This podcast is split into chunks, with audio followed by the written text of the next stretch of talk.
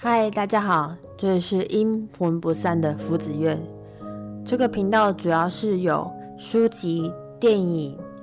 古典音乐及其他系列的分享。如果你准备好的话，那就让我们开始吧。Andiamo。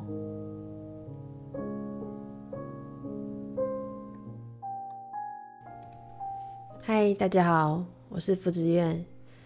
在开始之前呢，先容我说明一下，因为版权问题，所以今天所有《美女与野兽》配乐都是购买日本钢琴正版谱，然后我自己演奏的版本。有兴趣的话，可以去看看 YouTuber 姜老师的影片，里面有谱的介绍哦。这这不是野配，这是先事先说明。那今天呢，其实是我们新的系列，叫呃的第一集是电影系列。为什么会有这个系列呢？因为我后来发现，有很多电影除了有动人的故事外，还有很多背后值得探讨的人生道理呀、技术，甚至是配乐的部分，甚至也会有很多我们在荧幕上没有看到的辛劳。所以我就决定开了这个系列，除了介绍我自己喜欢看的电影之外，也和大家分享我在电影里学到跟知道的事情。那么，我们就开始先说起故事吧。《美女与野兽》是一九九一年华特迪士尼公司对经典童话《美女与野兽》的动画做了呃制作，这是迪士尼第一次三三第三十部的经典动画长片哦。并首次在动画中运用了电脑技术，虽然只是很简陋，将就是三 D 的场景渲染出来这样子，但是呢，该片开创了迪士尼动画主题曲由知名歌星演唱的记录，那是由席琳迪恩跟 Bieber Bryson 演唱的主题曲，片中音乐还甚至获得了奥斯卡金像奖的最佳原著配乐跟最佳歌曲两项大奖。而且罕见的也获得奥斯卡金像奖最佳影片的提名哦。那接下来我们先来介绍一下故事剧情。我想这个故事大家都非常的熟悉，就是有一个女主角叫贝尔，然后有一个他们生活在一个小村庄，然后你小村庄里面有一个人叫加斯顿，他就是非常的想要娶贝尔为妻。那有一天，贝尔的爸爸去参加了一个发明展，在中途中迷路了。那他有答应过贝尔，他摘玫瑰给他，结果他不小心闯入了野兽的庄园，就被野兽装关起来。那贝尔为了救他爸爸，所以他答应了野兽的交换条件，也就是说，他留在城堡里，爸爸回去。那。他在城堡里面的话，跟跟野兽相处的过程下来的时候，发现的野兽并没有他外表上的那么的糟糕，所以后来慢慢就对野兽就产生了一些一些小小的情愫这样子。那后来当有一天的时候，贝尔从野兽的魔镜里面发现了。发现了他的爸爸生病了，所以为了要照顾他爸爸，野兽就决定放他回去照顾他爸爸。那这个时候，加斯顿就借由透过这个方式，他故意引起了所有村庄的人，然后准备去攻击待在城堡里，因为失去贝贝尔的还在伤心的野兽。那野兽看到贝尔最后还是回来的，他非常的开心。最后。就大家皆大欢喜，对，这是大家非常非常熟悉的一个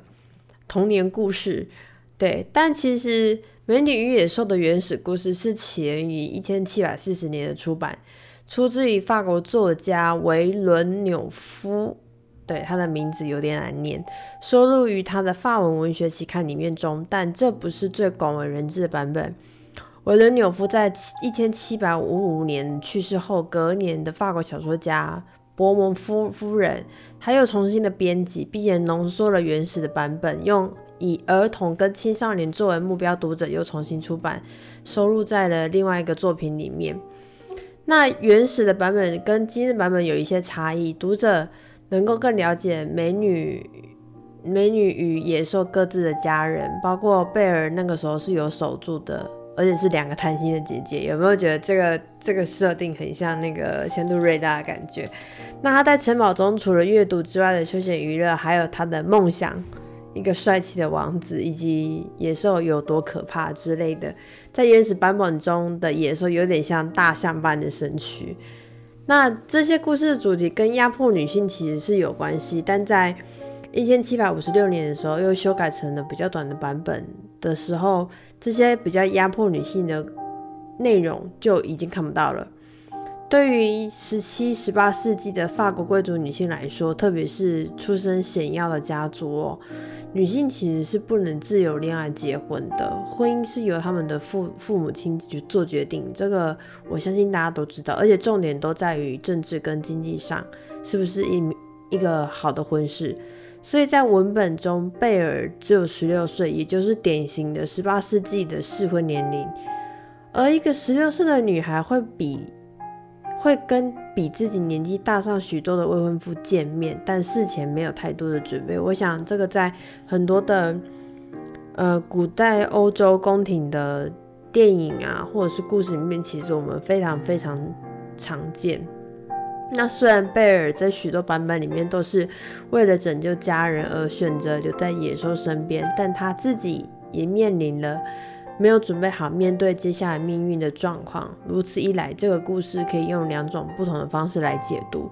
一方面是贝尔自己决定要冒险与野兽生活，而不是基于传统的设定遵从父亲给他的安排；另一方面是他对于要信任一个托付终身的男人仍然会感到恐惧。对于某些没有经验的读者来说，听起来可能倍感熟悉。嗯，对，因为。就像说，就像我们在面试，也不是面试，在相亲的时候，或者是像以前老一辈人，那些相亲的时候，他可能就只见过这个人几面而已，然后他就必须要信任这个人。但他虽然决定要嫁给他，但他仍然是会是恐惧的。这个在欧洲也是有相同的情况。那后来呢？后来那个版本的故事，以前的版本的故事，贝尔哈发现了野兽的内心是善良慷慨之后，他对野兽的感情也从排斥转变成爱。这不仅可以连接到当时的婚俗，也与维伦纽夫的新教信仰、新教信仰前那个新教，这个可以、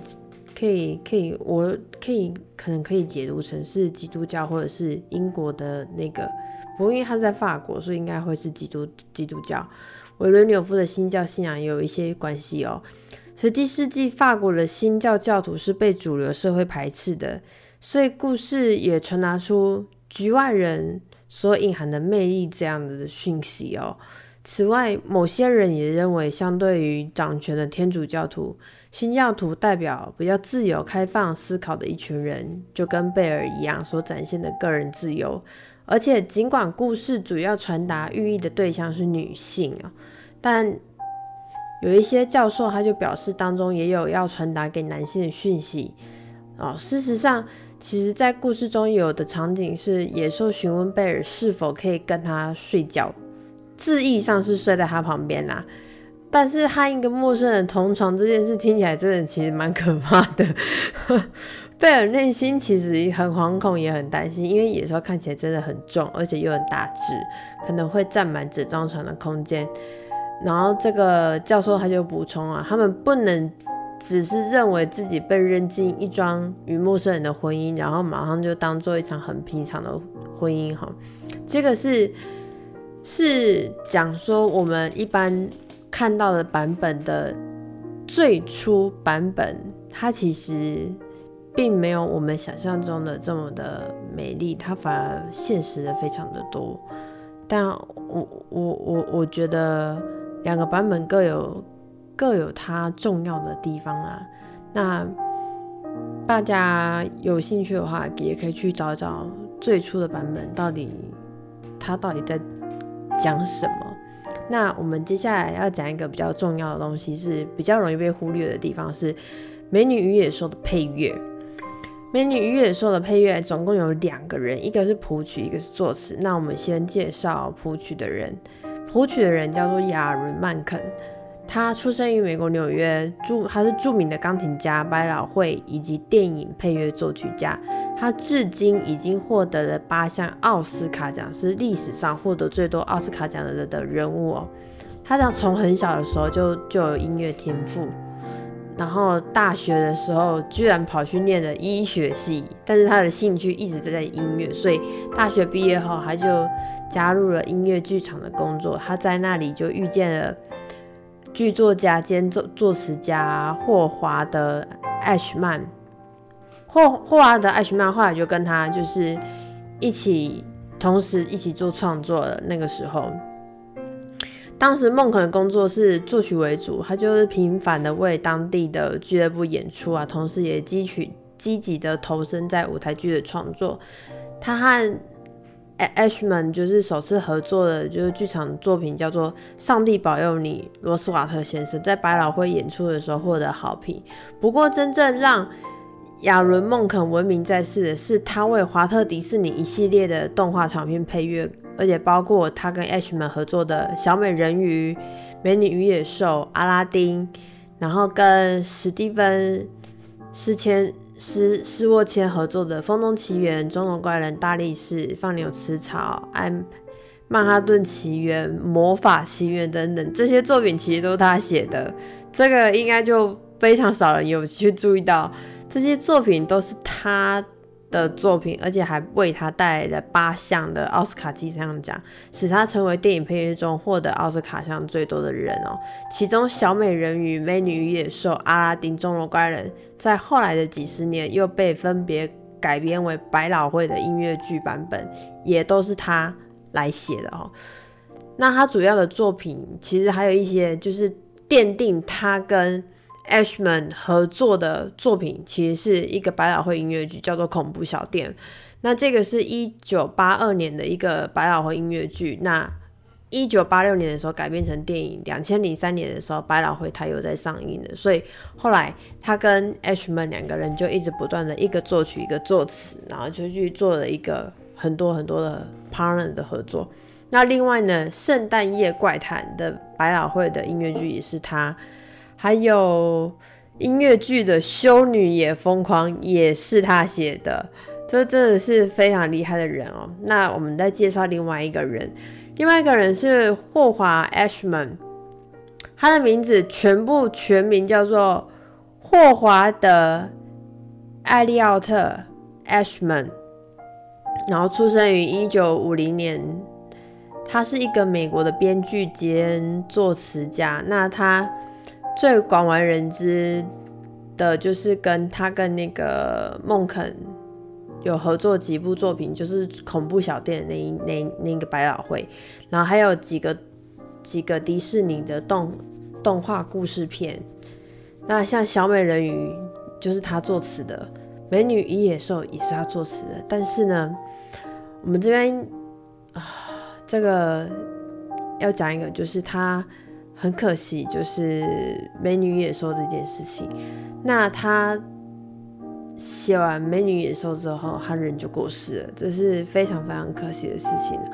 Ashman 有一些歌曲也被收录在迪士尼的另一部作品，叫做《阿拉丁》，因为他也他也有做编剧嘛，所以其实小美呃《美女野兽》、《阿拉丁》跟《小美人鱼》其实他都有参与编剧哦。这些我们大家广为人知的东西，都是他。有参与的部分，那他那个时候其实已经已经在从事从事另外一项另外一个项目，呃，就是小美人鱼的部分。那在小美人鱼的部分呢，他还有甚至自己就是就是跟导演建议说要在里面制造那个。就你们你们知道的那个那个那个小美人鱼的那只章鱼，对他甚至自己自己去跟导演去讲说要怎么去诠释那一个那一只章章鱼小姐哦，我觉得这是非常一个他他真的是一个非常有一个强大的表演表演表演的一个人哦，感觉很像是一个被被被被那个编剧跟作词耽误的表演演员哦。那小美人鱼在一九八九年十一月发行，获得了巨大的成功。Ashman 跟跟孟肯就获得了两次金球奖跟三次奥斯卡奥斯卡奖的提名哦。其中两项提名的是《亲吻女孩》跟《海底》这两首歌哦。好，那一九九八年在制作小美人鱼时，Ashman 他就提出说，他想将阿拉丁动画音乐改编成迪士尼的想法。就是他想要把阿拉丁改成迪士尼动画啦。那在他跟他合作的那个孟肯，他们就创作了几首歌，并且进进行了电影的处理，然后也也继续和从事《美女与野兽》的林肯林琳达啦，琳达创作了剧本这样子。然后，但是呢，因为故事发生了许多的变化，所以。Ashman 他在呃阿拉丁写完了十六首歌之后，Ashman Ashman 在三首歌结束完之后，完成电影之后，他就去世了。这样子，对，那他其实其实我们的 Ashman 他其实是得了一个艾滋病哦，他他他在做做美美女与野兽的时候，其实就已经。就已经得了艾滋病，所以其实除了做《美女与野兽》得艾滋病的时候，他还是无论如何为了为了为了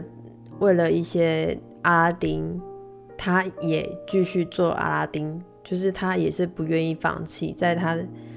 生病的期间，后来《美女与野兽》这部电影在他去世仅几个月的时候就发行了，并且献给了他，这样子。这是一个蛮让人觉得有一些可惜的地方，因为他是一个非常优秀的作词人跟编剧，很可惜他赶不上《美女与野兽》的发行，所以他那时候听到导演呃动画师跟他讲说，《美女与野兽》得到空前的好评的时候，他其实非常那时候已经在病床上了，他其实是非常非常的。开心哦，这个时候其实我们就是会觉得说，真的非常可惜。如果今天不是艾滋病的关系的话，其实我们可能可以看到迪士尼更多的作品。好，那接下来呢，我会以几个就是我们比较重要的论点哦，去讲讲一些我们看到的地方。我总共分了三个，我们从呃贝尔野兽跟玫瑰的角度去看这一部故事哦。那贝尔呢？你从新设的角色来看就知道，其实真人版的电影它改编中，它包含了一个很次要的剧情，就是就是贝尔其实是非传统的女性，而且是非常聪明的女性。她甚至还会自己去发明一些东西哦。她而且她是不管是是不是社会规范什么，她就是选择了一个非传统的人去爱，而且抱持的开放态度进进入了一个就是被强迫的算婚姻吗？反正就是被强迫的一个拘留。那贝尔的个人选择在这部电影还有未来的版本里面，真的都是非常显而易见的，而且贝尔还是艾玛华森演的，真的演的非常的好。然后另外呢，再就是野兽的部分了。野兽它一开始一开始其实美女与野兽其实他们的注目点是在贝尔的身上。那后来他们在剧本在写的时候进展有一点困难。那是 Hman 他提议的说，其实我们应该加野兽进去的，提议把重点放在野兽身上。对，H 们。他就是，就是他对他对美美女野兽贡献，就是说，他赋予了野兽一一角特别的意义哦。那个动画版的，应该不是动画版，真人版的最后面写了一句一串英文。如果有把电影做到最后面看完的，可能会看到这句话。那因为这句话是英文，那我就直接就直接翻译成中文。他的中文意思是说，那一位给予小美人鱼声音及野兽灵魂的爱画 Ashman，我们将永远感谢你。对，然后其实他野兽他呃导演其实也有亲自说啦，说野兽其实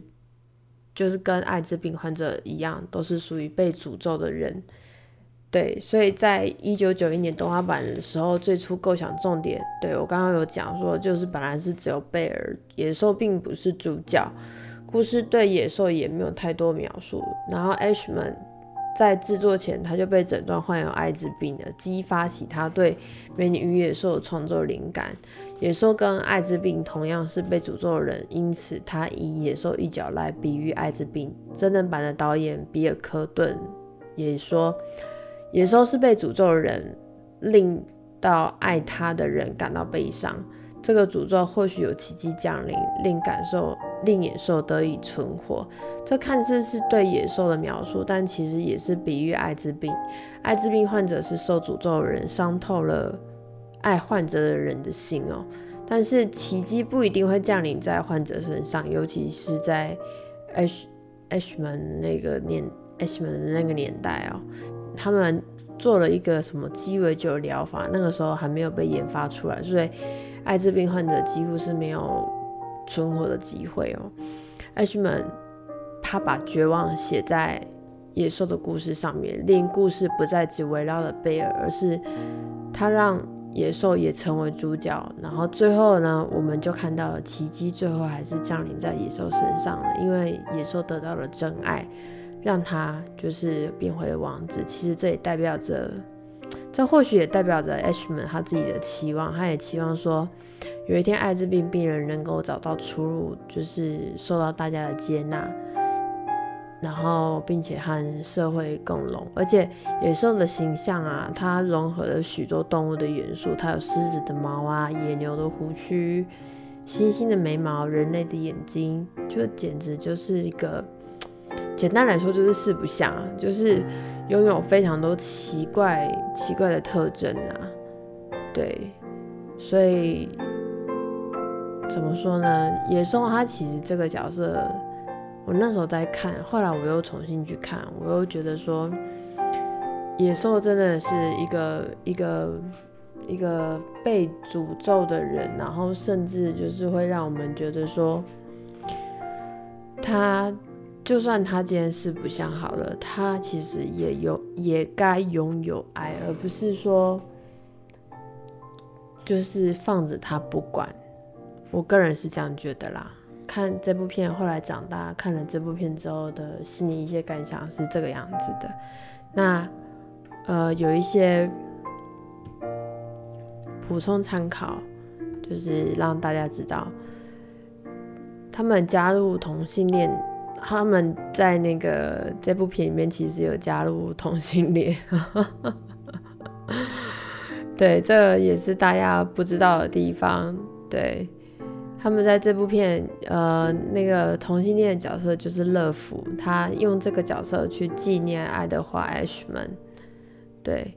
真人版里面他们就加了这个一，算是对 H 门的一种致敬啦。所以他们在颁奖的时候，是由 H 们的伴伴侣比尔代表来发表得奖感言的。他说：“这是奥斯卡金像奖第一次颁奖给因为艾滋病而去世的人。”所以，此外，所有的嘉宾都戴上了象征艾滋病的红丝带。这一幕应该现场看的人应该会觉得蛮感动的，因为艾滋病的人终于有被接纳的一天，这样子。好，接下来是玫瑰的部分。那玫瑰，我想大家大家对于玫瑰的代表意义应该会比较熟。玫瑰的话，其实你仔细看，它玫瑰它就是象征着爱。